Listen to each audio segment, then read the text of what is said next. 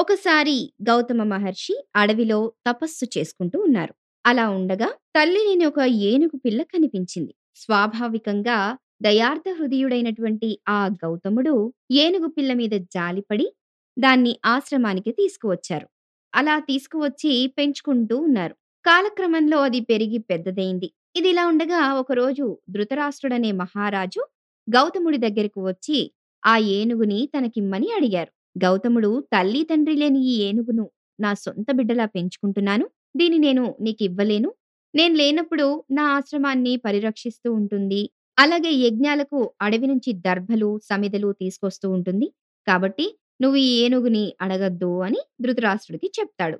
నీవు అడిగినన్ని గోవులు నేను ఇస్తాను. అలాగే కావలసినంత బంగారాన్ని కూడా ఇస్తాను. నాకు ఏనుగుని చేయని అడుగుతాడు ధృతరాష్ట్రుడు. రాజా దీని చిన్నప్పటి నుంచి ఎంతో ప్రేమగా పెంచుకుంటున్నాను. నీవు ఎన్ని గోవులిచ్చినా నాకొద్దు. మునివేషంలో ఉన్న నాకు ఆ బంగారం ఎందుకు? అసలు అవసరమే లేదు అని బదులిచ్చాడు గౌతముడు. అప్పుడు ధృతరాష్ట్రుడు మరి మునులకు అవసరమైనవి గోవులు కదా! ఏనుగులు కావు. కాబట్టి నువ్వు నాకు ఇచ్చేసేయి ఐశ్వర్య చిహ్నాలైన ఈ ఏనుగులు రాజుల వద్దే ఉండాలి. కాబట్టి నాకు ఇచ్చేసేయి రాజునైన నేను స్వయంగా వచ్చి ఏనుగుని ఇమ్మంటే కాదంటావా? ఇది న్యాయమేనా? అని అడిగాడు. అప్పుడు గౌతముడు సూక్ష్మ బుద్ధితో పుణ్యాత్ములు ఆనందించే, పాపాత్ములు దుఃఖించే యమలోకానికి వెళదాం. ఆ యమసభలోనే న్యాయ నిర్ణయం తీసుకుందాము. ఆ యముని న్యాయం అడుగుదాము అని అంటాడు. అప్పుడు ధృతరాష్ట్రుడు నాస్తికులు, పాపాత్ములు సహింపరాని బాధలు పడతారు. ఆ దారుణమైన యమలోకానికి నేను రాను అన్నాడు. అప్పుడు గౌతముడు సమవర్తి అయిన యమధర్మరాజు వద్దకు వెళ్దాం. అతనే న్యాయం చెప్తాడు అన్నాడు. అక్కా చెల్లెళ్ళను, తల్లిదండ్రులను దయతో చూసుకునేవారే ఆయన దగ్గరకు వెళ్ళగలరు. నేను రాలేను అన్నాడు ధృతరాష్ట్రుడు. అప్పుడు మళ్ళీ గౌతముడు అయితే వైకుంఠధామ సమానమైనటువంటి గంగా తీరానికి వెళ్దాం వస్తావా అని అడిగాడు.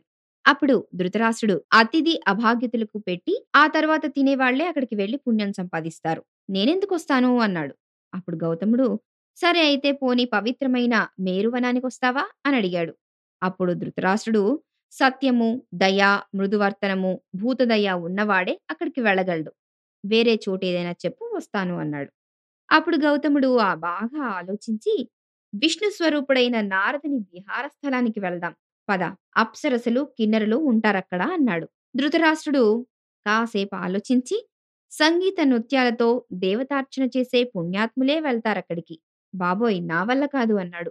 మరి గౌతముడు మళ్ళీ ఆలోచించి అలాగా అయితే దేవతలు విహరించే ఉత్తర కురుభూములకు వెళ్దాం రా అన్నాడు. అప్పుడు ధృతరాష్ట్రుడేమన్నాడు? కామము, హింస మొదలైనవి లేని వాళ్ళు అక్కడికి వెళ్తారు. కాబట్టి నా వల్ల కాదు బాబోయ్! అన్నాడు. అప్పుడు గౌతముడు అమృత కిరణాలను ప్రసరించి లోకాలను ఆనందమయం చేసే చంద్రుని వద్దకు వెడదాం పదా అన్నాడు. దాన నిరతులు, పరమ శాంతచిత్తులు అక్కడికి వెళ్ళగలరు. మరి నాకెలా సాధ్యమవుతుంది? అన్నాడు ధృతరాష్ట్రుడు. అప్పుడు మళ్ళీ గౌతముడు సమస్త లోకాలకు అన్నప్రదాత ఆ సూర్య భగవానుడే కదా! పోనీ ఆయన వద్దకు వెళ్దామా? అన్నాడు. అప్పుడు ధృతరాష్ట్రుడు అమ్మో! తపస్సు ఆచరించేవారు, ధ్యాన నిరతులే ఆయన దర్శనం చేసుకోగలరు. నన్ను విడిచిపెట్టు స్వామి అన్నాడు. పోనీ వర్ణుడి దగ్గరకొస్తావా అని అడిగాడు గౌతముడు. అగ్నిహోత్రం, యాగాలు చేసిన వాళ్ళైతే ఆయన దగ్గరకు వెళ్ళగలరు. నేనెలా రాగలను? అన్నాడు ధృతరాష్ట్రుడు. పోనీ దేవరాజైన ఇంద్రుని సన్నిధిలో న్యాయం అర్థిద్దామా? అన్నాడు గౌతముడు. అప్పుడు ధృతరాష్ట్రుడు ఏం చెప్పాడో తెలుసా? సూరులు, సోమయాజులు కానీ అక్కడికి వెళ్ళలేరు. నేను రాను అన్నాడు. ఇలా ఎక్కడికి రమ్మన్నా రావట్లేదు ధృతరాష్ట్రుడు. అప్పుడు గౌతముడు ప్రజాపత్య లోకానికి వెళ్దాం పదా అన్నాడు. అమ్మో! అశ్వమేధ యాగాలు చేసిన వాళ్ళకు మాత్రమే స్థానమది. నేనెలా రాగలను? అన్నాడు. సరే పోనీ గోలోకం వస్తావా? అన్నాడు గౌతముడు. తీర్థాలు సేవించిన వారు, బ్రహ్మచర్య వ్రతం చేసిన వాళ్ళు గోలోకానికి చేరతారు. నేనెలా రాగలను స్వామి? అన్నాడు ధృతరాష్ట్రుడు. ఇలా ఏది చెప్పినా నేనెలా రాగలను? నేను రాలేను. వారు మాత్రమే వెళ్ళగలరు అని అంటూ ఉన్నాడు ధృతరాష్ట్రుడు. గౌతముడు సరే అయితే బ్రహ్మసభకు వెళ్దాం పదా అన్నాడు. లౌకిక సంబంధాలు లేనివారు, ఆధ్యాత్మ విద్య తెలిసినవారు మాత్రమే వెళ్ళగలరు.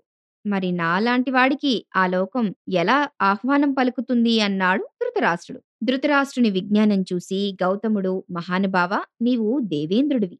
ఏ ఏ పుణ్యాలు చేస్తే ఏ ఏ లోకాలు వస్తాయో దేవేంద్రుడికి తప్ప ఇంకెవ్వరికీ తెలియదు అని చెప్పి పాదాభివందనం చేశాడు గౌతముడు. అయ్యా!